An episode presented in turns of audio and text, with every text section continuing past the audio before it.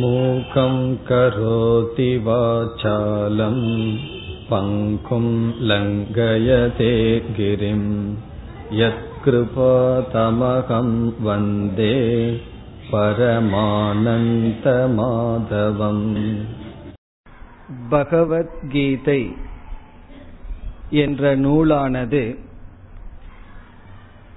மனிதர்களால் அனுபவிக்கப்படும் துயரத்தை நீக்கவும் மனிதர்களால் அனுபவிக்கக்கூடிய ஆனந்தத்தை அனுபவிக்கவும்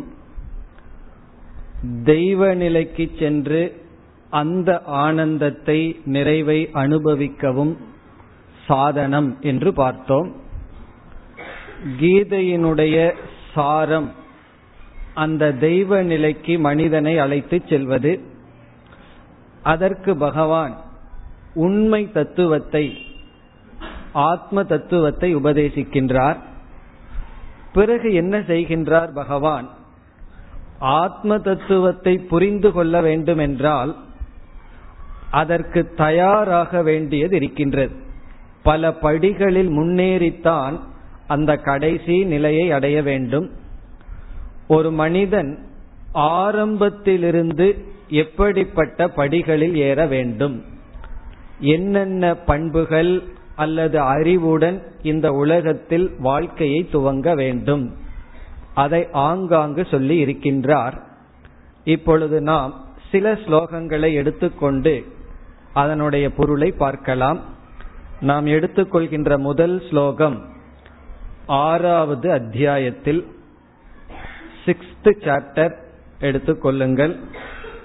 ஐந்தாவது ஸ்லோகம். சிக்ஸ்த் சாப்டர் பிப்த் வர்ஸ் ஐந்தாவது ஸ்லோகம். உத்தரேதாத்மனாத்மானம் நாத்மானமவசாதயேத் ஆத்மைவ ஹியாத்மனோ பந்துகு ஆத்மைவ ரிபுராத்மனக. இதுதான் நாம் எடுத்துக்கொண்ட முதல் ஸ்லோகம். உத்தரேத் ஆத்மனாத்மானம் உத்தரேத் என்றால் லிப்ட் யுவர் செல்ஃப் உன்னை உயர்த்திக்கொள். உத்தரேத் உன்னை உயர்த்திக்கொள். உத்தரேத் லிப்ட் யுவர் செல்ஃப் உன்னை வளர்த்திக்கொள். இங்கு லிப்ட் உயர்த்திக்கொள் என்றால் வாழ்க்கையினுடைய தரத்தில் உன்னை நீ உயர்த்திக்கொள். அதை நம்ம என்னன்னு பார்க்க போகின்றோம். விளக்கம் பார்ப்போம். சரி என்னை உயர்த்தி கொள்ள நான் யாருடைய துணையை நாட வேண்டும்? யாரு வந்து என்னை உயர்த்துவார்கள்? உத்தரேத் ஆத்மனா. ஆத்மனா மீன்ஸ் பை யூ உன்னால். ஆத்மானம்னா உன்னை.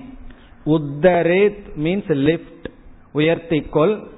ஆத்மானம் என்றால் உன்னை. ஆத்மனா உன்னால்.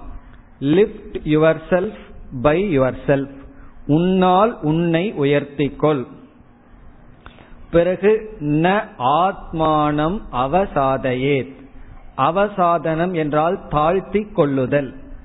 மனிதனாக இருப்பவன் மிருக நிலையில் தாழ்ந்து விடுதல். ந அவசாதையே என்றால் தாழ்த்தி கொள்ளாதே. ந ஆத்மானம் தன்னை தாழ்த்தி கொள்ளாதே. தன்னை மனித தன்மையிலிருந்து இறக்கி கொள்ளாதே. இப்போ உன்னை உன்னால் உயர்த்திக்கொள் உன்னை நீ தாழ்த்தி கொள்ளாதே உன்னால். என்ன நம்மைய நம்மால உயர்த்தி கொள்ள முடியும் என்றால் நம்மைய தாழ்த்தி கொள்வதும் நாம் தான். உன்னை நீ இறக்கி கொள்ளாதே. Don't come down go up என்பது பொருள். பிறகு இரண்டாவது வரைக்கும் வந்தால் ஆத்மா ஏவ ஆத்மனக பந்துகு. ஆத்மா என்றால் இந்த இடத்தில் ஒருவன் நீ ஆத்மனக ஒருவனுக்கு பந்துகு. ஒருவனே அவனுடைய நண்பன். யூ ஆர் யுவர் ஃப்ரெண்ட் நீ உனக்கு நண்பன். தானே தனக்கு நண்பன். அதனுடைய டிரான்ஸ்லேஷன் வந்து ஒன் செல்ஃப் ஆத்மா என்றால் தான் ஆத்மனக தனக்கு பந்துகு என்றால் நண்பன். தானே தனக்கு நண்பன். ஆத்மா ஏவ ரிபுகு ஆத்மனக. ரிபுகுன பகைவன். ஆத்மா தானே ஏவன் வேற போடுறாரு. தான் தான் ஆத்மனக ரிபுகு தனக்கு பகைவன். இப்ப இங்க வந்து பகவான் நமக்கு யாரு ஃப்ரெண்டு யாரு எனிமின்னு அறிமுகப்படுத்துறார். இப்ப உனக்கு யாரெல்லாம் ஃப்ரெண்டுன்னா நம்ம எவ்வளவோ பேர்த்த சொல்லுவோம். இவர்களெல்லாம் என்னுடைய ஃப்ரெண்டு இவர்களெல்லாம் என்னுடைய எனிமின்னு சொல்லுவோம். இங்கு பகவான் வந்து ஒரு ரைட் நாலேஜ் கொடுக்கிறார். Who is your friend and who is your enemy யாரு நம்முடைய நண்பர்கள்? நம்ம தான் யாரு நம்முடைய பகைவர்கள்? நம்ம தான் we are our friend we are our enemies அப்ப முதல் வரியில் என்ன சொல்றார்? உன்னை நீயே உயர்த்திக்கொள் உன்னை நீ தாழ்த்தி கொள்ளாதே. பிறகு உனக்கு நீயே நண்பன் உனக்கு நீயே பகைவன். இதுதான் இந்த வர்ஷனுடைய அர்த்தம். இந்த ஸ்லோகத்தினுடைய பொருள் இதுதான். இனி நாம் இந்த ஸ்லோகத்திலிருந்து நமக்கு பகவான் என்ன கருத்தை சொல்ல விரும்புகின்றார்? என்ன வேல்யூவை நமக்கு கம்யூனிகேட் பண்றார்? என்ற விசாரத்திற்குள் செல்கின்றோம். இப்ப இந்த ஸ்லோகத்தில் மிக முக்கியமான கருத்தை பகவான் கூறியிருக்கின்றார். இரண்டு கருத்தை கூறி இருக்கின்றார். ஒன்று செல்ஃப் எஃபர்ட் செல்ஃப் எஃபர்ட்ங்கிறது முதல் கருத்து. இந்த ரெண்டையும் நம்ம பார்க்க போறோம். இரண்டாவது செல்ஃப் ரெஸ்பான்சிபிலிட்டி ஃபர்ஸ்ட் வந்து செல்ஃப் எஃபர்ட் சுய முயற்சி செல்ஃப் எஃபர்ட்னா நமக்கு நாம் முயற்சி செய்து கொள்ள வேண்டும். எஃபர்ட்டை பத்தி பேசுறார். அதுக்கு சமஸ்கிருதத்தில் ஸ்வ பிரயத்னம் என்று சொல்லப்படுகிறது. ஸ்வ பிரயத்னம் செல்ஃப் ரெஸ்பான்சிபிலிட்டி என்றால் பொறுப்புணர்வு. உனக்கு பொறுப்பே இல்லைன்னு சொல்றோம் அல்லவா? You don't have responsible you are irresponsible person எல்லாம் சொல்கிறார்கள் அல்லவா? அதை விட்டு நமக்கு நாமே பொறுப்புடன் இருந்து கொள்ளுதல். செல்ஃப் ரெஸ்பான்சிபிலிட்டி இந்த ரெண்டு வேல்யூஸ் இந்த ரெண்டு தான் பகவான் இந்த ஸ்லோகத்துல கூறி இருக்கின்றார் இனி ஒவ்வொன்றாக எடுத்துக்கொண்டு இந்த ஸ்லோகத்தில் எப்படி கூறியிருக்கின்றார் இந்த இரண்டு வேல்யூவினுடைய தேவையெல்லாம் பார்க்கலாம். முதலில் நாம் ஸ்வ பிரயத்தனம் என்ற கருத்துக்கு வருகின்றோம். ஸ்வ பிரயத்தனம் என்றால் செல்ஃப் எஃபர்ட் எஃபர்ட் என்றால் முயற்சி. யத்னம் என்ற சமஸ்கிருத சொல்லுக்கு முயற்சி என்று பெயர். யத்னம் என்றால் எஃபர்ட் எஃபர்ட் என்றால் என்ன? முயற்சி சாதனை. பிர என்ற சொல் இருக்கின்றது. பிரயத்தனம். இந்த பிர என்ற சொல் பிரகர்ஷேன. அதாவது சரியான என்று பொருள். Proper effort. எத்தனம்னா முயற்சி பிரயத்தனம்னா ப்ராப்பர் எஃபர்ட். இப்ப இங்க என்ன சொல்லப்படுகிறது? நம்ம வாழ்க்கையில எதையாவது அடைய வேண்டும் என்றால் எதையாவது ஒரு லட்சியமாக வச்சு if you want achieve anything in our life அது வந்து சும்மா அமர்ந்திருந்தா அடையவே முடியாது. சில பேர் வந்து ஏதோ தத்துவத்தை எல்லாம் படிச்சது போல எனக்கு தலையெழுத்துன்னு ஒன்று இருந்தா வந்து கிடைக்கிட்டு இருப்பார்கள். அப்படி அல்ல எதையாவது நம்ம வாழ்க்கையில அடையணும் என்றால் அது முயற்சியினால் தான் அடைய முடியும். நம்மளுடைய எத்தனத்தினாலதான் அடைய முடியும்? வாழ்க்கையில் முன்னேறியவர்களை சென்று நீங்கள் கேட்டால் அவர்கள் எவ்வளவு தூரம் முயற்சி செய்துள்ளார்கள் என்பதை நன்கு வர்ணிப்பார்கள். அந்த முயற்சியை நாம் பார்க்கலாம். ஒரு இடத்துல ஒருவர் அமர்ந்திருந்தால் அதற்கு முன்னாடி செஞ்ச முயற்சிகள் எல்லாம் கண்ணுக்கு தெரியாம இருக்கும். ஒரு பிஹெச்டி ஒருத்தர் முடிச்சிருக்காருன்னு சொன்னா அது அவ்வளவு சுலபம் அல்ல எவ்வளவு தூரம் காலத்தையும் அல்லது எஃபர்ட்டையும் கொடுத்து தான் ஏதோ ஒன்று. பிஹெச்டிங்கிறது உதார உதாகரணம். வாழ்க்கையில ஒரு கீழ் நிலையிலிருந்து ஒரு உன்னத நிலையை ஒருவன் அடைந்திருக்கின்றான் என்றால் அந்த ரிசல்ட்டை தான் நம்ம பார்க்கிறோம். அடைஞ்ச நிலையை நம்ம பார்க்கிறோம். அன்சீனா இருக்கிறது அவர் செய்த எஃபர்ட் முயற்சி. இந்த முயற்சி இருக்க வேண்டும் என்றால் இப்ப கீதையில் பகவான் மூன்று குணங்களை பற்றி பேசுகின்றார். தமோ குணம் ரஜோகுணம் சத்துவகுணம் சொல்லி. தமோ குணம் என்றால் சோம்பலாக இருத்தல் அதிகமாக உறங்குதல்.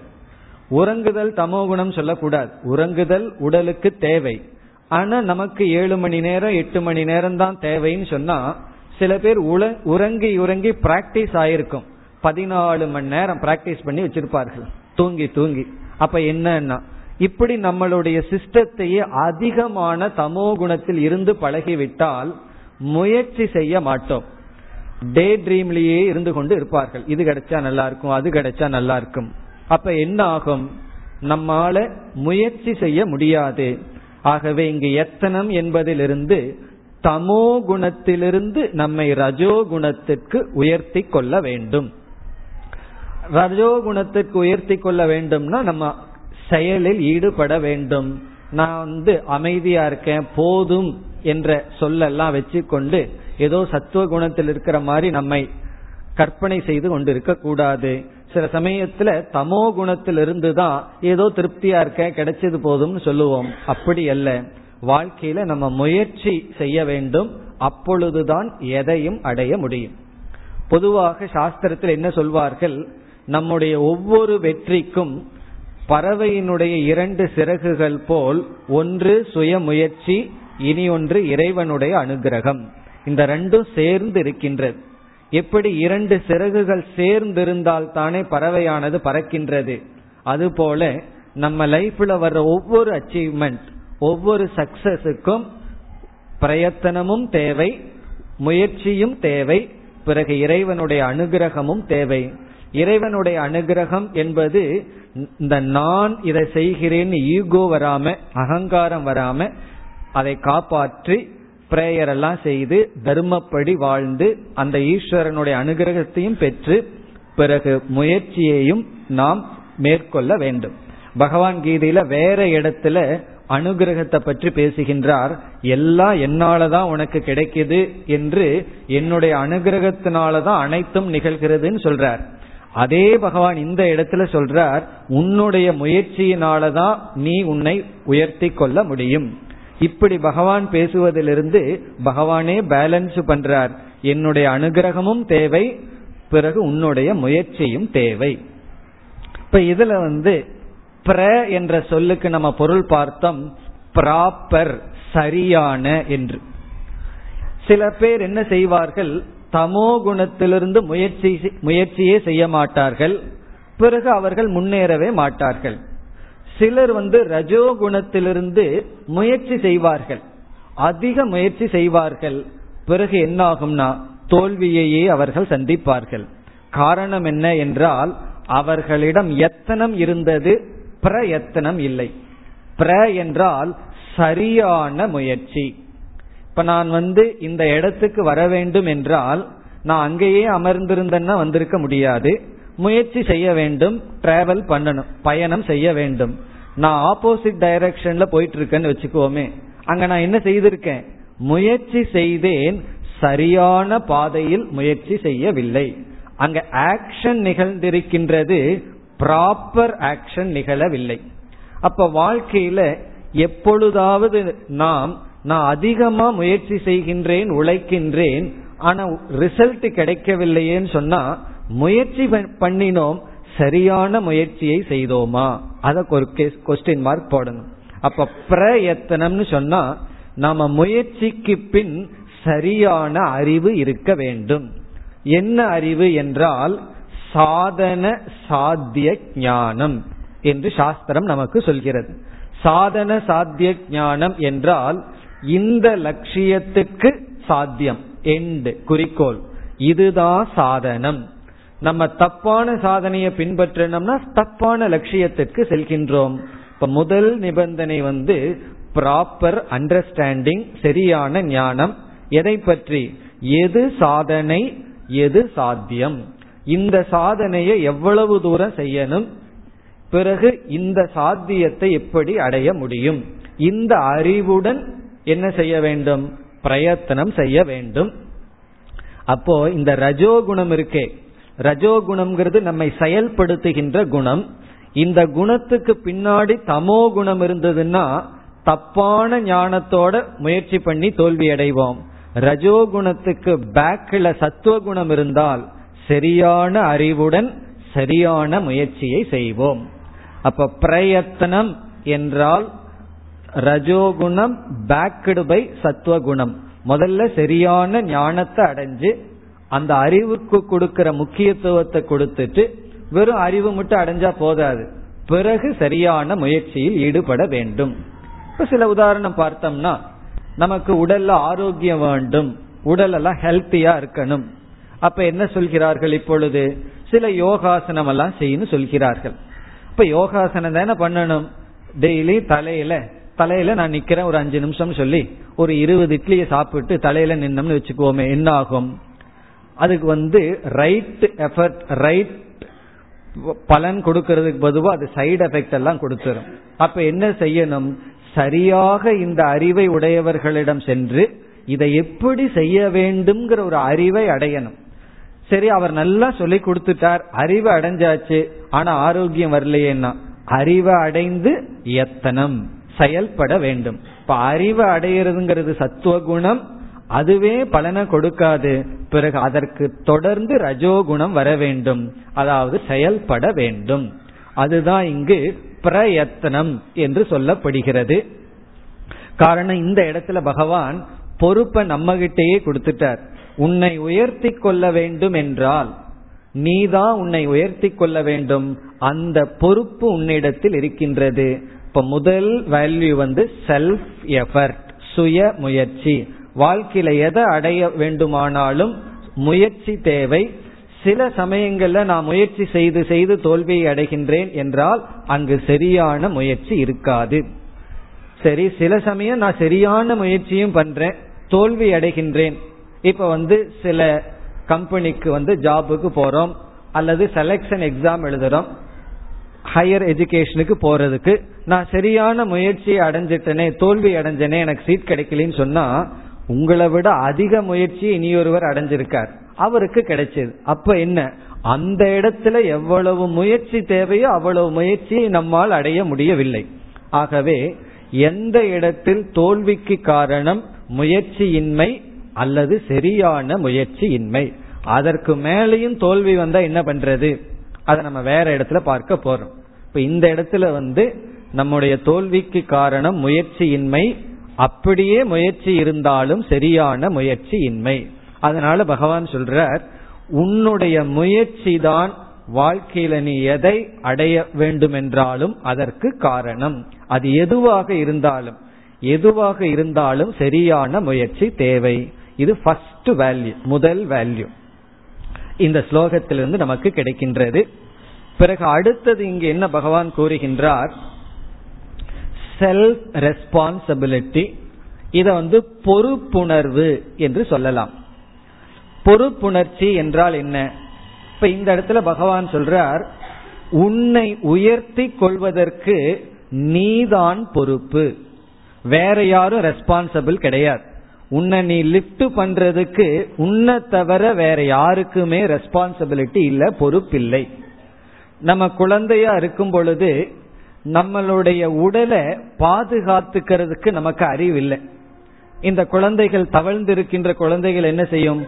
ஏதாவது ஒரு டேப்லெட் இருந்ததுன்னா எடுத்து வாயில போட்டுக்கும். அல்லது நெருப்புல போய் கைய வைக்கும். வீட்டை கதவை ஓபன் பண்ணி வச்சிருந்தோம்னா ரோட்ல போய் நின்னுரும். அப்போல பஸ் கார்ல எல்லாம் போய் அடிபட வாய்ப்பு இருக்கு. காரணம் என்ன? அந்த குழந்தைக்கு தன்னை ப்ரொடெக்ட் பண்றதுக்கு ஞானம் கிடையாது. அறிவு இல்லை. இப்ப எதை நம்ம சாப்பிடணும்? எதை சாப்பிடக்கூடாது? எது எனக்கு என்னையே அழிச்சு கொள்ளும் எது எனக்கு ஆக்கத்தை கொடுக்கும்? இந்த செல்ஃப் ரெஸ்பான்சிபிலிட்டி அந்த குழந்தைக்கு இல்லை. அப்படி இல்லாத பொழுது இப்ப இந்த குழந்தைக்கு எதை பார்க்கணும் எதை பார்க்க கூடாது எப்படி தன்னை உயர்த்தி கொள்ளணுங்கிற ஞானம் இல்லாத பொழுது அந்த குழந்தைய எவ்வளவு பேர் கவனமாக இருக்கிறார்கள்? அந்த தாய் அல்லது மற்றவர்கள் எல்லாம் அந்த குழந்தையை பாதுகாக்கிறார்கள். ஒரு வீட்டில் டோர் ஓபன் பண்ணி இருக்கு குழந்தை வெளியே வந்து விட்டது. அம்மா வந்து கிச்சன்ல இருக்கா. உடனே மற்றவர்கள் யாராகட்டும் வழியில போபவர்கள் பார்த்தாலும் உடனே அந்த குழந்தை தனியா இருக்கேன்னு சொல்லி அந்த பொறுப்பானவர்களிடம் கொடுத்து விடுவார்கள். இதிலிருந்து நமக்கு நம்மை பாதுகாத்து கொள்ற அறிவு வர்றதுக்கு முன்னாடி பகவான் என்ன பண்ணியிருக்கார்? மற்றவர்களை பாதுகாக்கிறதுக்கு நம்ம வச்சிருக்கார்? அதனாலதானே நம்ம இவ்வளவு தூரம் வளர்ந்திருக்கோம். மற்றவங்க யாருமே குழந்தையில நம்ம பாதுகாக்காமல் இருந்திருந்தால் நம்ம இவ்வளவு காலம் வளர்ந்திருக்க மாட்டோம் சர்வைவ ஆயிருக்க மாட்டோம். இப்ப இவ்வளவு காலம் நம்ம வளர்த்தியது யாருன்னா நம்மை பாதுகாத்து கொள்ள நமக்கே நம்ம டேமேஜ உருவாக்கி கொள்ளாத நிலையில் உருவாக்கி கொண்டிருக்கின்ற நிலையில் அந்த அறிவு இல்லாத சமயத்தில் பகவான் எத்தனையோ கண்கள் எத்தனையோ ஆட்களை பாதுகாக்கிறதுக்கு நமக்கு கொடுத்துள்ளார். இப்போ ஒரு இரண்டு வயது அல்லது மூணு வயது பையன் ரோட்ல நடந்து நடு ரோட்டுக்கு போனான்னு சொன்னா நாலு பேர் வந்து காப்பாற்றுவார்கள். ஒரு கால் இருபது வயசு பையன் வந்து நடு ரோட்ல நிக்கிறான்னு வச்சுக்குவோமே. யாரு வந்து அவனை போய் வீட்டுல கொண்டு போய் விடுவார்கள்? யாரும் விடமாட்டார்கள். காரணம் என்ன? அவங்களுக்கு தெரியுது அவனை காப்பாத்திக்கிறது அவனுடைய ரெஸ்பான்சிபிலிட்டி நாம யார்? காரணம் என்ன? பக்கத்துல போறதுக்கு பயந்து கொள்வார்கள். அவனிடம் போனா அவன் வந்து திருப்பி ஏதாவது செய்து விடுவான்னு சொல்லி நம்மை யாரும் பாதுகாக்க மாட்டார்கள். எப்பொழுது என்றால் எந்த ஏஜில ஸ்டேஜில் நமக்கு அறிவு வந்து விட்டதோ ஞானம் வந்து விட்டதோ அப்பொழுது இந்த உலகம் நம்மை விட்டு விலகிவிடும். காரணம் என்ன? அவனுக்கு தான் அறிவு வந்தாச்சு. அந்த அறிவை வச்சு அவனையே தானே அவன் பாதுகாத்து கொள்ள வேண்டும். இப்ப வேறொரு உதாரணம் பார்த்தோம்னா நம்ம வந்து எலிமெண்டரி ஸ்கூல்ல படிக்கும் பொழுது ஆசிரியர்கள் எல்லாம் நம்மை அடிச்சு காரணம் என்ன நம்ம ஒழுங்கா படிக்க மாட்டோம். விளையாட்டு குழந்தைகளாக இருப்போம். இப்ப ஆசிரியர் அடிப்பார்கள். ரொம்ப முக்கியத்துவம் கொடுத்து நம்மை பாதுகாப்பார்கள். அதே இது ஸ்கூலுக்கு வரும்போது கொஞ்சம் லெவல் பிறகு கல்லூரிக்கு போனதற்கு பிறகு என்ன செய்வார்கள்? கண்டுக்கவே மாட்டார்கள். நீ கிளாஸுக்கு வந்தா என்ன? வராட்டி என்ன? நான் படிக்கும் பொழுது ஒரு ஆசிரியர் வந்து அட்டண்டன்ஸ் எடுப்பார். எடுத்துட்ட உடனே ஃபர்ஸ்ட் சொல்லுவார் ஊர் சுத்துற போற கழுதைகள் எல்லாம் போங்கள் சொல்லிடுவார். காரணம் என்ன அதுல ஒரு ஐம்பது ஐம்பது பேர்த்துல இருபத்தஞ்சு போயிடும் மீதி இருபத்தஞ்சு ஒழுங்கா இருக்கும். பிறகு அவர் என்ன சொல்லுவார்? அங்க இருந்தா நாய் மாதிரியும் பூனை மாதிரியும் கத்திட்டு இருக்கான். போறது போகட்டும். இருக்கிறவங்களுக்கு நான் சொல்லி கொடுக்கின்றேன். இப்ப அந்த ஆசிரியருக்கு அக்கறையே கிடையாது. காரணம் என்ன? உனக்கு அக்கறை வந்திருக்கணும். உனக்கு வயது வந்தாச்சு. உன்னுடைய அறிவை வளர்த்திக்கிறதுக்கு உனக்கு அக்கறை வேண்டும். எலிமெண்டரி ஸ்கூல்ல ஆசிரியர் அப்படியெல்லாம் சொல்ல மாட்டார். சொன்னா ஒரு குழந்தையும் கிளாஸ்ல இருக்காது. எல்லா குழந்தையும் ஓடிடும் ஆனா சொன்னா அந்த குழந்தைக கேட்கும். பேசாம இருந்தா சொன்னா கேட்கும். காரணம் என்ன? ஆசிரியரை எதிர்க்கலாங்கிற அறிவும் தைரியமும் கிடையாது. பயம்தான் இருக்கு. அப்போ பயம் நம்மை பாதுகாக்கின்றது. சில பயம் எல்லாம் ப்ரொடெக்டிவ் மெஷர் நம்ம பாதுகாத்துட்டு இருக்கு. வயது ஆக ஆக என்ன ஆயிருது இருபது வயதுல பயம் போயாச்சு. எல்லாத்தையும் எதிர்க்கறதுக்கு தைரியம் வந்தாச்சு. அந்த தைரியமும் வந்தாச்சு அறிவும் வந்தாச்சு. பிறகு யாருடைய ரெஸ்பான்சிபிலிட்டி நம்மை பாதுகாத்து கொள்ள? இப்ப நாம் இருபது வயதுக்கு மேல ஆசிரியரை ஏமாத்திரம் நினைக்கிறோம். அப்படி ஏமாற்றினால் உண்மையில் நாம யாரை ஏமாற்றுகின்றோம்? நம்மைத்தான் நாம் ஏமாற்றுகின்றோம். இப்போ அறிவு என்பது ஒரு கத்திய போல. இந்த அறிவுங்கிறது உண்மையிலேயே நைஃப் போல. அந்த நைஃபை வந்து எப்ப கொடுக்கலாம் குழந்தைக்கு? அது பக்குவம் அடைஞ்சதுக்கு அப்புறம் அந்த குழந்தை கையில நைஃப் இருந்ததுன்னா ஒன்னாகாது அதை ஹேண்டில் பண்ண தெரியாம அந்த கத்திய குழந்தைகிட்ட கொடுத்தா அந்த குழந்தை என்ன செய்யும்? அந்த கத்திய தன்னையே அது அழித்து கொள்ளும்.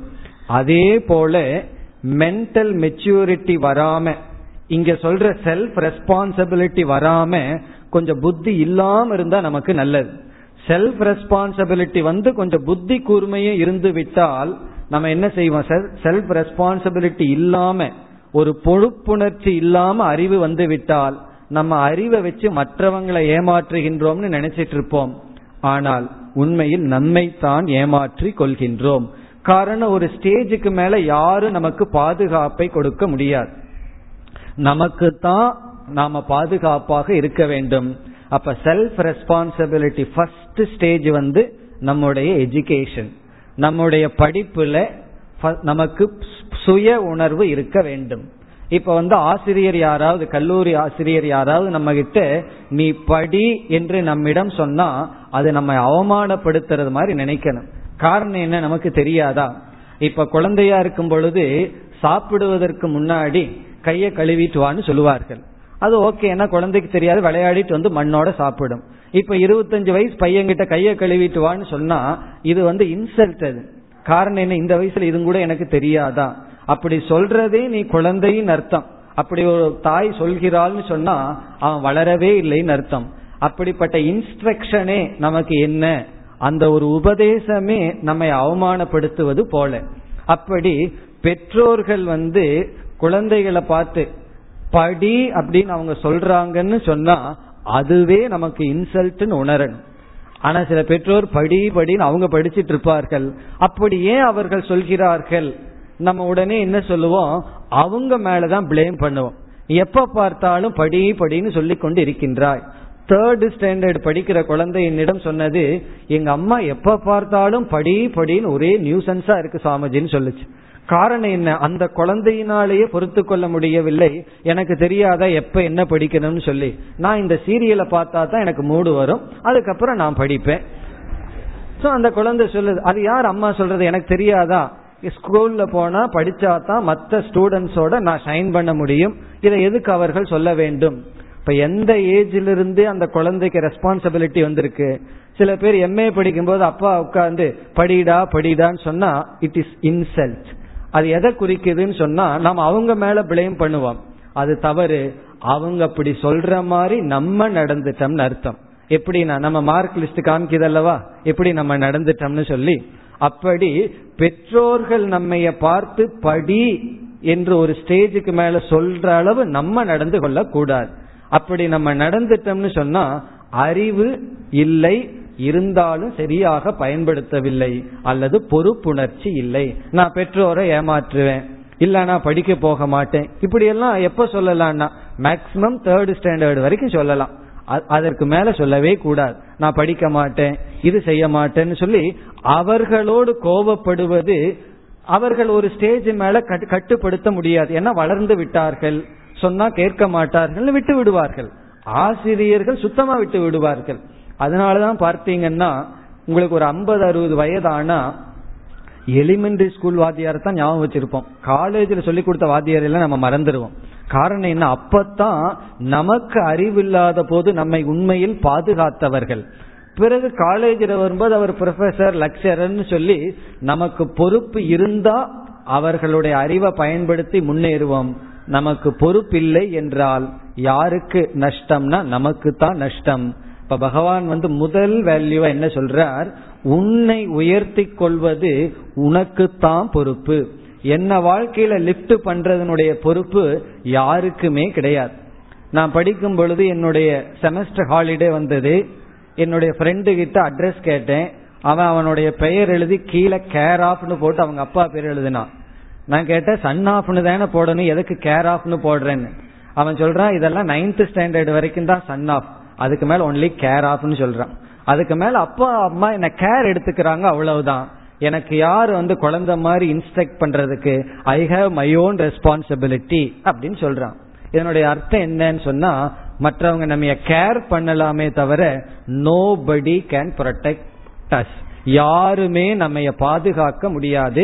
ஏன்னா நமக்கு இருக்கிற இன்டெலிஜென்ட்ல ஈஸியா பொய்ய சொல்லலாம் படிக்கிற மாதிரி நடிக்கலாம் புஸ்தகத்தை பெருசா புஸ்தகத்தை வச்சுட்டு அதுக்குள்ள ஒரு சின்ன புஸ்தகத்தை வச்சுட்டு படிச்சுட்டு இருக்கலாம். யாரு கண்டுபிடிக்க போறா?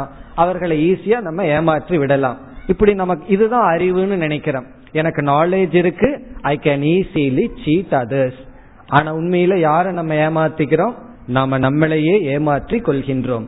அப்ப செல்ஃப் ரெஸ்பான்சிபிலிட்டி நம்ம பல ஸ்டேஜில் பார்க்க போறோம். ஒரு ஸ்டேஜ் வந்து அறிவு அல்லது எஜுகேஷன் ஏன்னா இந்த காலத்துல அது ரொம்ப முக்கியம். எல்லா விதமான ஞானமும் நமக்கு இருக்கணும். எந்த எல்லா விஷயத்திலையும் நம்ம அறிவை அடைந்து கொண்டே இருக்க வேண்டும். சோம்பேறியா இருக்கக்கூடாது. இனி அடுத்த இம்பார்ட்டன்ட் ரெஸ்பான்சிபிலிட்டி ரெண்டாவது வந்து செல்ஃப் கேரக்டர் நம்முடைய கேரக்டருக்கு நாம தான் ரெஸ்பான்சிபிள் வேற யாருமே நம்மளுடைய குணத்துக்கு ரெஸ்பான்சிபிள் இல்லை. சிறு குழந்தையா இருக்கும் பொழுது ஏதோ அப்பா அம்மா பர்ஸ்ல இருந்து அஞ்சு ரூபா திருடி இருக்கலாம் அது பரவாயில்ல. அப்ப வந்து அவங்க அடிச்சிருப்பாங்க திருந்தி இருக்கலாம். இப்ப வந்து நம்ம ரெஸ்பான்சிபிலிட்டியா இருந்து நம்மளுடைய பர்சனல் கேரக்டரை மெயின்டைன் பண்றது நம்முடைய கையில தான் இருக்கு. யாராவது ஒரு ஏஜுக்கு மேல வந்து நம்மளுடைய ஆக்டிவிட்டிஸ சந்தேகப்பட்டாங்கன்னு சொன்னா அது நமக்கு அவமானம். காரணம் நீங்க யார்? என்னுடைய கேரக்டரை ப்ரொடெக்ட் பண்றதுக்கு உங்களுக்கு என்ன உரிமை இருக்கு? I have responsible responsibility to protect my character என்ன ஒரு ஸ்டேட்மெண்ட் சொல்வார்கள்? If wealth is lost nothing is lost if health is lost something is lost if character is lost everything is லாஸ்ட்னு சொல்வார்கள். ஏன்னா அதுக்கப்புறம் there is nothing to lose அப்படி பணம் போச்சு அப்படின்னா ஓகே கொஞ்ச நாள்ல கிடைச்சிடும் அதே போல ஹெல்த் போச்சுன்னு வச்சுக்கோமே என்ன ஒரு ஸ்டேஜ்ல சில பேர் சாக்லேட்டை தவிர வேற ஒன்னும் சாப்பிடுறது கிடையாது. அப்படி நமக்கு ஆரோக்கியமான உணவை சாப்பிடாம வெறும் நாக்குக்காகவே சாப்பிட்டு இருந்தோம் அப்படின்னா we lose health really something is lost physical ஹெல்த்தை லூஸ் பண்ணோம்னா அதை கெயின் பண்றதுக்கு கொஞ்ச நாள் ஆகும். Suppose we lose our character our name அதுக்கப்புறம் there is nothing to lose அதுக்கப்புறம் ஒருவரையும் வேண்டாம். ஏன்னா வேற what is there to lose further அப்படி இந்த கேரக்டரை வந்து நம்ம தான் ப்ரொடெக்ட் பண்ணிக்கணும். இட் இஸ் அவர் ரெஸ்பான்சிபிலிட்டி அவங்களுக்கு தெரியக்கூடாது இவர்களுக்கு தெரியக்கூடாதுன்னு அறிவை வச்சு உலகத்துல எல்லாத்தையும் நம்ம மறைச்சிடலாம். ஆனால் நம்மைய நம்ம ஏமாற்றித்தான் கொள்கின்றோம். ஆகவே பகவான் சொல்றார் உனக்கு அறிவு வந்தாச்சு உன்னுடைய கேரக்டரையோ உன்னுடைய பர்சனல் லைஃபையோ யாரும் வந்து ப்ரொடெக்ட் பண்ண மாட்டார்கள். ப்ரொடெக்ட் பண்ணவும் முடியாது. பேரண்ட்ஸுக்காகட்டும் ஆசிரியர்களுக்காகட்டும் எந்த விதமான சக்தியும் இல்லை. எது வரைக்கும் அவங்களுடைய ரெஸ்பான்சிபிலிட்டினா தேர்ட் ஸ்டாண்டர்ட் படிக்கிற வரைக்கும் மேன்னா இருக்கலாம். அது வரைக்கும் நமக்கு ஏதாவது டேமேஜ் ஆச்சுன்னா அவங்க மேல பொறுப்பை போடலாம். நீங்க எனக்கு சரியா இந்த ஐந்து வயது வரைக்கும் பெற்றோர்கள் ஒரு அன்பை குழந்தைகளுக்கு கொடுக்கணுமா? அப்பதான் அந்த குழந்தைகளுக்கு ஒரு மெச்சூரிட்டி வரும். அப்படி ஏதாவது அந்த நேரத்துல நமக்கு அன்பை கொடுக்காம இருந்தா அது அவங்களுடைய ரெஸ்பான்சிபிலிட்டி அதற்கு மேல லைஃபுக்கு நம்ம தான் ரெஸ்பான்சிபிள் எதற்கு நான் நம்மளுடைய எஜுகேஷன் அது இன்டலெக்சுவல் இன்டலெக்சுவல் லெவல்ல நமக்கு தான் நாம பொறுப்புணர்வு. பிறகு நம்மளுடைய எமோஷனல் லெவல்ல கேரக்டர் லெவல்லையும் நம்ம தான் நமக்கு ரெஸ்பான்சிபிள் அடுத்த ரெஸ்பான்சிபிலிட்டி வந்து இப்ப நல்ல கேரக்டருடன் நல்ல அறிவுடன் நம்ம வாழணும்னு சொன்னா நமக்கு அந்த சர்க்கம்ஸ்டன்ஸ் ரொம்ப முக்கியம். ஏன்னா நம்ம தனிமையில இருந்து நமக்கு ஒரு நல்ல கேரக்டர் பில்டப் பண்ண முடியாது. ஆகவே next very very important factor வந்து ஃப்ரெண்ட்ஷிப் அப்படின்னு சொல்றது. ஏன்னா முதல்ல அம்மா அப்பாவோட ரிலேட் பண்ணிட்டு இருந்தோம். அம்மா அப்பாவோட ரிலேஷனை துறந்ததற்கு பிறகு நமக்கு கிடைக்கிற நெக்ஸ்ட் ரிலேஷன்ஷிப் வந்து ஃப்ரெண்ட்ஷிப்னு சொல்றது. இப்ப இந்த ஃப்ரெண்ட்ஷிப்பை சூஸ் பண்றது யாருடைய ரெஸ்பான்சிபிலிட்டி அதுவும் நம்முடைய ரெஸ்பான்சிபிலிட்டி தான். இப்ப எப்படிப்பட்ட ஃப்ரெண்ட்ஸோட நான் இருக்கேன்? எப்படிப்பட்ட சர்க்கிள்குள்ள என்ன நான் வச்சுக்கிறேன்? What kind of circumstance I make that is my responsibility ஏன்னா நானாக ஒரு சர்க்கம்ஸ்டன்ஸை உருவாக்குறதுக்கு எனக்கு ஸ்ட்ரென்த் இல்லை. ஸோ சர்க்கம்ஸ்டன்ஸ் மேக்ஸ் மீ சூழ்நிலை என்னை உருவாக்குவதனால் அதை சூஸ் பண்றது மிக மிக முக்கியம். காரணம் என்னன்னா நம்ம வாழ்க்கையில பல பலருடைய வாழ்க்கையை பார்க்கிறோம். அவர்கள் வந்து அவர்கள் அளவுல பெற்றோரிடமிருந்து நல்ல வேல்யூவை படித்திருப்பார்கள். பெற்றோர்கள் வந்து நல்ல ஒரு கேரக்டர் சொல்லி கொடுத்திருப்பார்கள். வாழ்க்கையில சில லட்சியங்கள் எல்லாம் சொல்லி கொடுத்திருப்பார்கள். பிறகு ஃப்ரெண்ட்ஸினுடைய இன்ஃபுளுயன்ஸ் ரொம்ப ஆயிருது ஃப்ரெண்ட்ஸுக்குள்ள போன உடனே இந்த மது அருந்துதல் பிறகு வந்து புகைப்பிடித்தல் அதுலேயே கொஞ்சம் மோசமா இந்த கஞ்சா இப்படிப்பட்டதுக்குள்ள போன உடனே அவர்களுடைய வாழ்க்கையை அழித்துக் கொள்கிறார்கள். காரணம் என்னன்னா அந்த ஃப்ரெண்ட்ஸ் சும்மாவா இருப்பார்கள். அவர்களுக்கு ஒரு பலகீனம் இருந்தா அந்த பயத்துல நாலு பேர் அதே போல இருந்தா அவர்களுக்கு ஒரு ஸ்ட்ரென்த் வருது. உடனே அவங்களுக்குன்னு ஒரு லாங்குவேஜ் இருக்கு. இந்தா மச்சான் சாப்பிடுன்னு கொடுப்பார்கள். அந்த வார்த்தையை கேட்ட உடனே ஏன்னா இந்த வார்த்தையெல்லாம் சொல்ல கேட்டிருக்கேன். நமக்கு இப்படி தெரியும்? இப்படித்தான் சாமிஜி எனக்கெல்லாம் கொடுப்பார்கள். ஆனா நான் தப்பிச்சிட்டேன். தப்பிச்சுட்டு வந்த ஆளுக தான் என்ன சந்திக்குது. அதனால தெரிகின்றது. இப்படி எல்லாம் சொல்லும் போது அந்த ஒரு அன்போட சொல்லும் பொழுது என்ன ஆகின்றது? என்னுடைய மனசு அப்படியே ஒரு பெரிய ரெஸ்பான்சிபிலிட்டி வந்துருது. என்ன ரெஸ்பான்சிபிலிட்டி அவனுடைய அன்புக்கு கட்டுப்படணும்னு சொல்லி. அப்ப என்ன சென்று விடுகிறது? என்னுடைய லைஃபுக்கு நான் ரெஸ்பான்ஸ் இல்லாமல் போயிடுறேன். இப்ப இந்த ஏஜ்ல ஒரு யூத்ல நம்ம டேமேஜ் பண்ணிட்டோம்னா அதுதான் டேமேஜ் வய ஒரு எழுபது வயசுக்கு மேல அங்க டேமேஜ் பண்றதுக்கு ஒன்றும் கிடையாது. புத்தி கிடையாது ஸ்ட்ரென்த் கிடையாது. Already it is all damaged ஏதோ இருக்கிற வரைக்கும் ஓடுறதுதான் வாழ்க்கையை தவிர இந்த லைஃப் தான் இந்த ஹெல்த்ங்கிறது வெரி வெரி இம்பார்ட்டன்ட் இதெல்லாம் எப்படி தெரியுதுன்னு சொன்னா இந்த கீதைக்கு வர்றவர்கள் ஒரு மணி நேரம் அப்படியே அமைதியா உட்கார முடியாது. இந்த பக்கம் கால் வலிக்கும் அந்த பக்கம் கால் வலிக்கும். அப்ப சொல்லுவார்கள் இந்த ஒழுங்கா இல்லாம ஹெல்த்தை மெயின்டைன் பண்ணாம இருக்கிறது இப்ப உணர்றேன்னா எப்ப அறுபது வயசுக்கு மேல உணர்ந்து என்ன பிரயோஜனம்? உணரலாம் அவ்வளவுதான். உணர்ந்து மற்றவங்க கிட்ட சொல்லலாம். அவங்க வந்து அவங்களும் உணராமல் இருந்தா திருப்பி அதெல்லாம் வேண்டான்ட்டு போவார்கள். இப்ப நமக்கு ஃபர்ஸ்ட் ரெஸ்பான்சிபிலிட்டி என்னன்னா அது பிசிக்கல் ஹெல்த்தா இருக்கலாம் இன்டலெக்சுவல் ஹெல்த்தா இருக்கலாம் மென்டல் ஹெல்த் மென்டல் ஹெல்த்தை தான் கேரக்டர்னு சொல்றோம். மென்டல் ஹெல்த்தா இருக்கலாம். இன் ஆல் லெவல் நம்ம வந்து ஒரு ஸ்ட்ராங் பர்சனா வச்சுக்கிறது whose responsibility not parents not teacher it is self responsibility இது நம்முடைய ரெஸ்பான்சிபிலிட்டி ஏன்னா சின்ன வயசுல நமக்கு பெற்றோர்களுக்கு பொய் சொல்ல தெரியாது. ஏன்னா பொய் சொல்றது ஒரு பெரிய ஆர்ட் அவ்வளவு சுலபமா பொய் சொல்ல முடியாது அல்லவா? பொய் சொல்ற பழகிறதுக்கு ஒரு அறிவு வந்ததற்கு பிறகு சுலபமா நம்ம பொய் சொல்லலாம் மற்றவங்களை ஏமாற்றலாம். ஆனால் அது அது எப்பொழுது அதெல்லாம் செய்வோம்னா நமக்கு ஒரு பொறுப்புணர்வு வரலினா தான் அது செய்வோம். நம்மைய நம்ம தான் பாதுகாத்து கொள்ள வேண்டும். It is my responsibility for my education my character and my friendship இதை என்னைக்கு உணர்றமோ அன்னைக்கு தான் நாம் நமக்கு நண்பர்கள். இங்க பகவான் என்ன சொன்னார்? ஆத்மா ஏவ ஆத்மனக பந்துகு. வென் ஐ ஆம் ஃப்ரெண்ட் டு மீ ரெண்டாவது வரிய பார்த்தீர்கள்னா ஆத்மா ஏவ நீதான் ஆத்மனக உனக்கு நண்பன். நான் என்னைக்கு எனக்கு நண்பன்னா when I have self effort and self responsibility எனக்கு என் நான் எப்போ சரியான முயற்சி செய்து அறிவுபூர்வமான முயற்சியில ஈடுபட்டு பிறகு எல்லா விஷயத்திலையும் நான் பொறுப்புடையவனாக எப்பொழுது நான் இருக்கின்றேனோ அப்பொழுது நான் எனக்கு நண்பன். அதர்வைஸ் அதர்வைஸ் அடுத்தது ஆத்மா ஏவ ஆத்மனக ரிபுகு எனக்கு பொறுப்புணர்ச்சி இல்லை என்றால் நான் சரியான முயற்சியில ஈடுபடாமல் இருந்தால் காலத்தை நான் வீணாக்கினால் நான் எனக்கு பகைவன். எனக்கு மேல ஒரு பெரிய இனிமி யாருமே கிடையாது.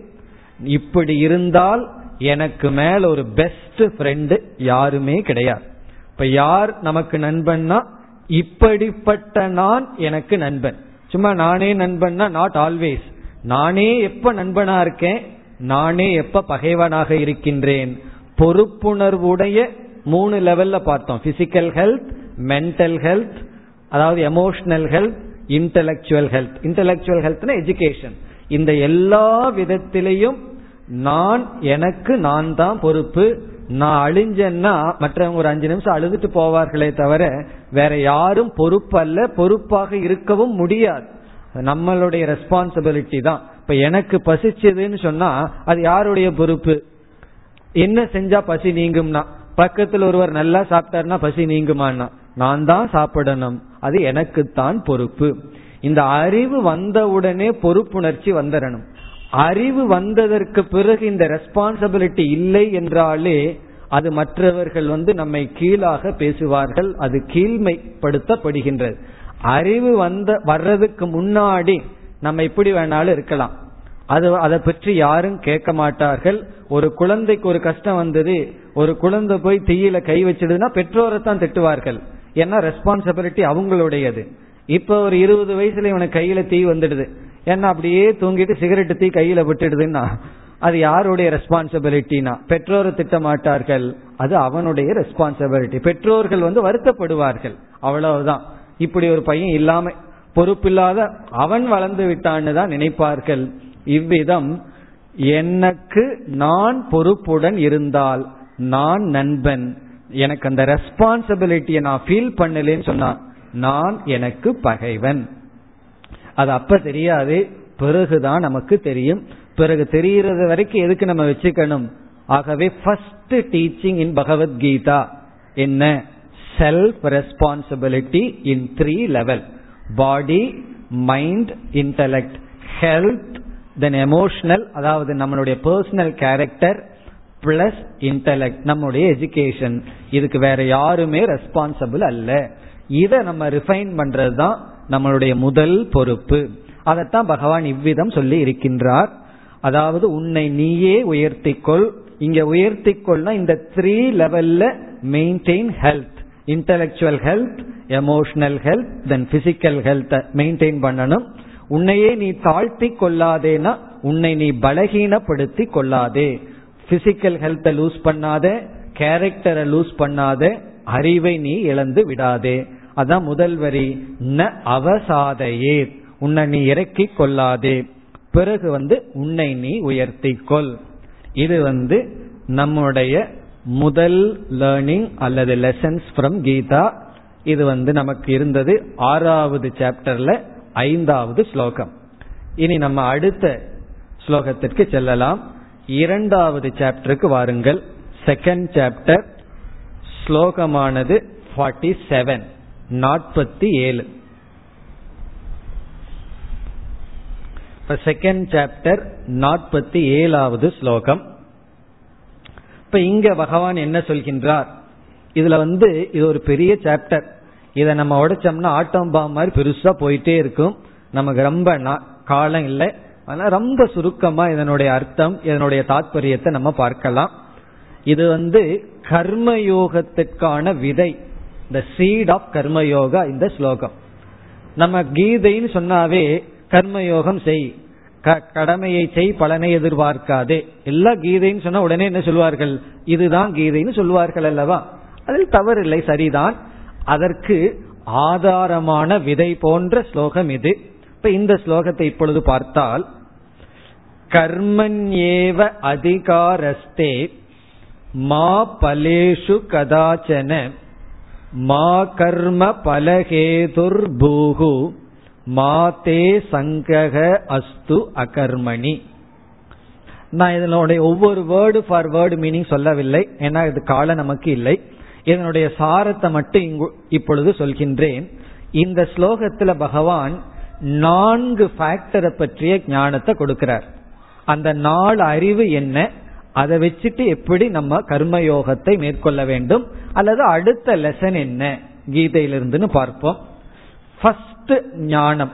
ஃபர்ஸ்ட் பாயிண்ட் இந்த ஸ்லோகத்துல சொல்றது வந்து we have choice over our action நீங்க வந்து ஒரு ஆக்ஷன் பண்றதுக்கு முன்னாடி உங்களுக்கு சாய்ஸ் இருக்கு. இதுதான் first point we have choice over our action ஒரு செயலை செய்யறதுக்கு முன்னாடி உங்களுக்கு சாய்ஸ் ஹண்ட்ரட் பர்சன்ட் இருக்கு. கர்மணி ஏவ அதிகாரக. இந்த இடத்துல அதிகாரகன சாய்ஸ் அர்த்தம் தே தவ உனக்கு. கர்மணினா டு பெர்ஃபார்ம் ஆக்ஷன் இதனுடைய அர்த்தம் என்ன? ஒவ்வொன்னா சொல்லி அதனுடைய அர்த்தத்தை பார்த்துடலாம். இப்போ ஆக்ஷன் நம்ம இடத்துல வருகின்ற செயல்.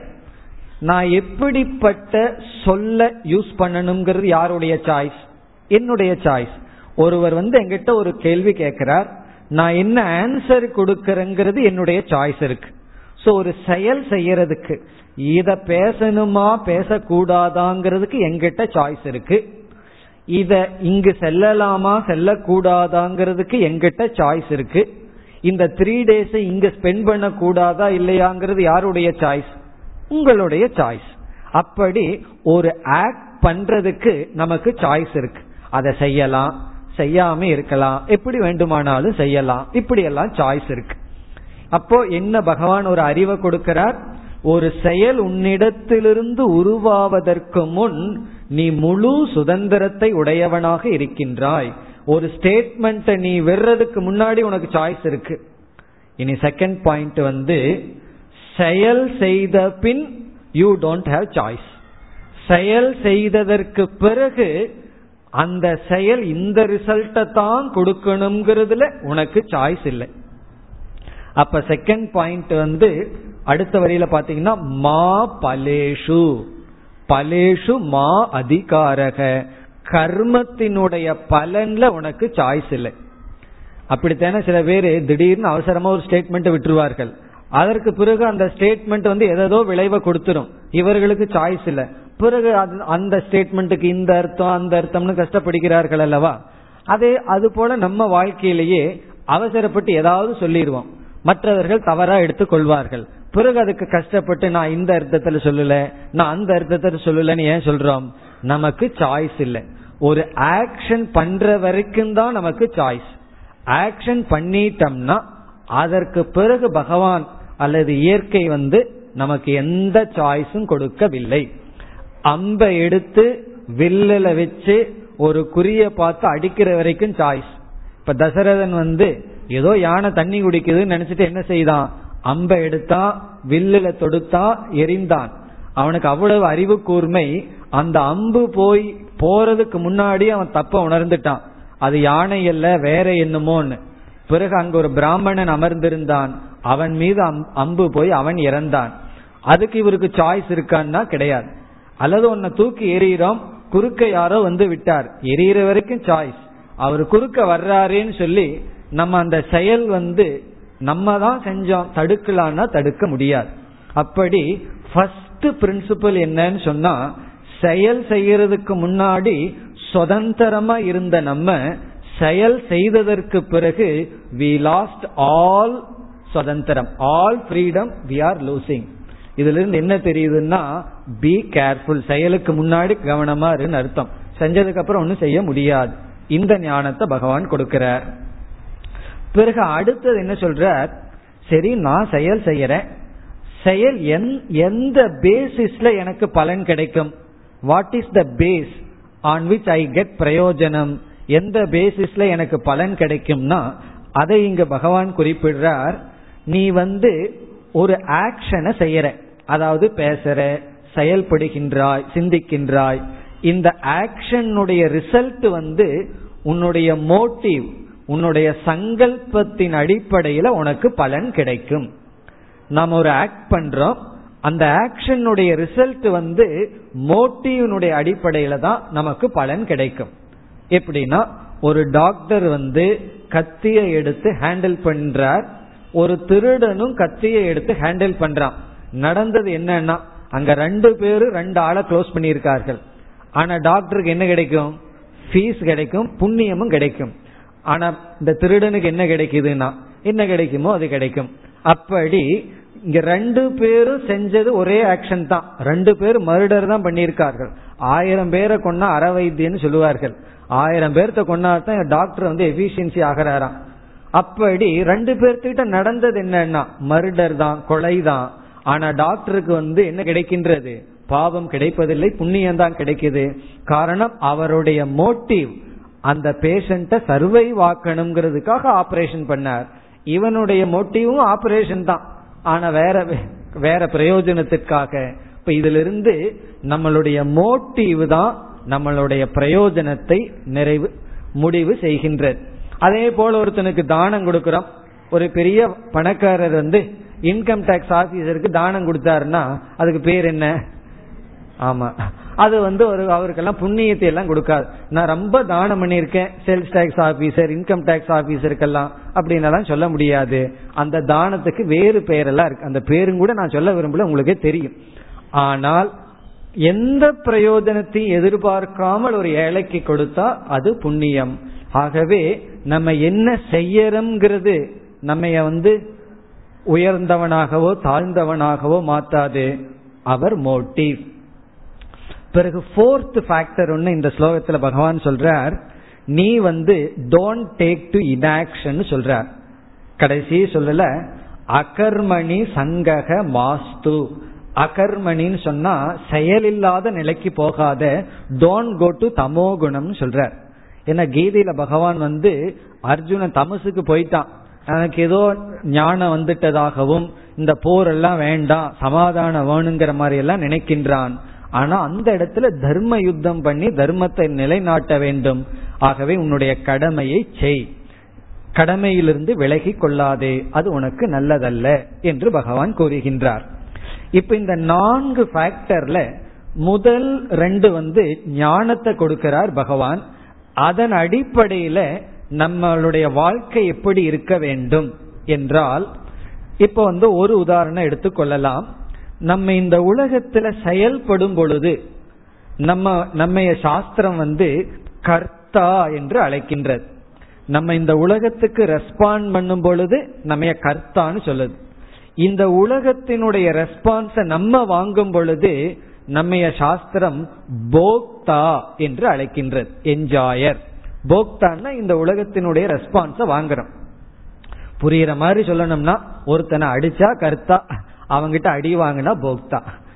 அதான் சுருக்கமா சொல்லணும்னா நம்ம ஒரு செயல் செய்தா கர்த்தா நம்ம ஒரு வார்த்தையை சொன்னோம்னா கர்த்தா இனியொருத்தருடைய வார்த்தையை திருப்பி கேட்டோம்னா போக்தா. இதுதான் நம்மளுடைய லைஃபே. ஒன்னா கர்த்தாவா இருப்போம் இல்ல போக்தாவா இருப்போம். எதையாவது பண்ணிட்டு இருப்போம் இல்லது எதையாவது ரிசல்ட்டை வாங்கிட்டு இருப்போம். உன்னை செஞ்சிட்டு இருப்போம் ரிசல்ட்ட வாங்கிட்டு இருப்போம் இப்போ இங்க நம்ம இனி தெரிந்து கொள்ள வேண்டிய விஷயம் என்னன்னா நாம எப்படிப்பட்ட கர்த்தாவாக இருக்கணும் எப்படிப்பட்ட போக்தாவாக இருக்கணும். அதுதான் சாரம் கீதையினுடைய கர்மயோகத்தினுடைய சாரம். நீ எப்படிப்பட்ட கர்த்தாவாக இருக்கணும்? பகவான் வந்து ரொம்ப விளக்கமா கீதையில சொல்ற பிறகு எப்படிப்பட்ட போக்தாவாக இருக்கணும்? அது ஒரு பெரிய விசாரம். இதுல நம்ம வந்து போக்தாவுக்கு இப்பொழுது போவோம். எப்படிப்பட்ட போக்தாவா இருக்கணும்? இப்ப போக்தான என்ன? ரிசல்ட்ட வாங்குற ஆள் நாம. இந்த ரிசல்ட் ரெண்டா பிரிக்கப்படுகிறது. அது உங்களுக்கு தெரியும். ஒன்று சக்சஸ். இனி ஒன்று ஃபெயிலியர். ரிசல்ட் இந்த ரெண்டுக்கு மேல வேற என்ன வந்துட போகுது? ரிசல்ட் இந்த ரெண்டு தானே வரும். எக்ஸாம் எழுதணும். இந்த ரெண்டுக்கு மேல மூணாவது ஒன்னும் வராது. இந்த ரெண்டு தான் வரும். ஒன்னா சக்சஸ் அல்லது ஃபெயிலியரா வரும். இப்போ ரிசல்ட் வரும் பொழுது நம்ம யார்? ரிசல்ட்டை மீட் பண்ணும்போது நம்ம போக்தா.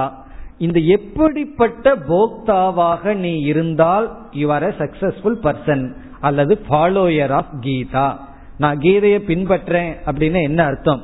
கீதையை முன்னாடி வச்சுட்டு நடந்து போறேன்னு அர்த்தமா என்ன? சில பேர் அப்படி சொல்லுவார்கள் கீதையை வச்சுட்டே நடந்து போனா கீதையை பின்பற்றுகின்றேன். கீதை முன்னாடி போது நான் பின்னாடி போறேன்னா அது கீதையினுடைய புஸ்தகத்தை பின்பற்றுவது.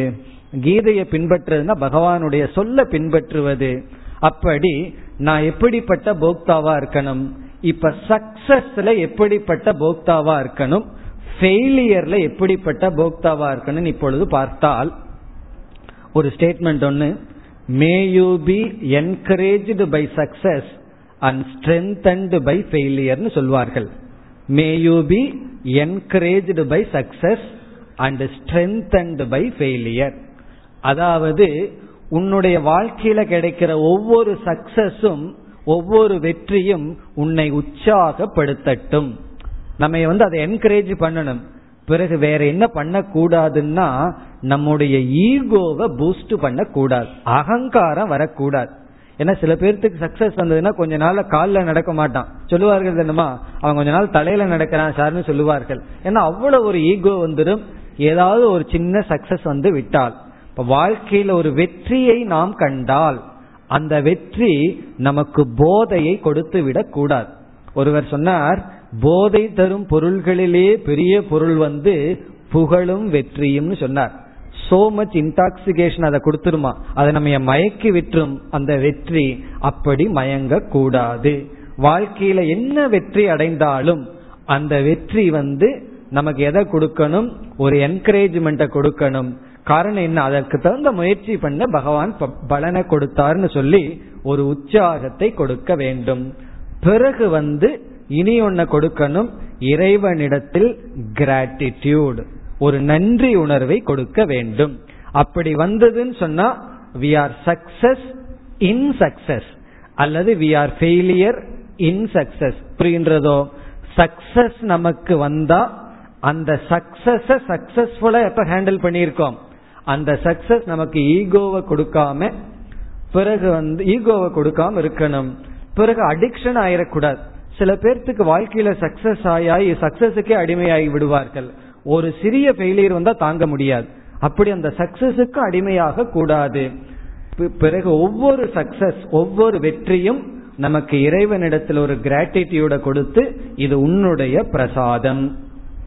பிறகு வந்து என்னை உற்சாகப்படுத்தணும். இனி ஃபெயிலியர் என்ன பண்ணணும்னா அதுதான் ரொம்ப முக்கியம். காரணம் என்ன? வாழ்க்கையில வந்து பலர் சக்சஸ் விட ஃபெயிலியரை தான் அதிகமா பார்த்திருப்போம் பார்ப்போம். காரணம் என்னன்னு சொன்னா பல ஃபெயிலியர் மேக்ஸ் ஒன் சக்சஸ் ஒருவர் சொன்னார் இந்த செமஸ்டர் எக்ஸாம் வந்து இந்த அக்டோபர் வரும் மார்ச் வரும் ஏப்ரல் வரும்.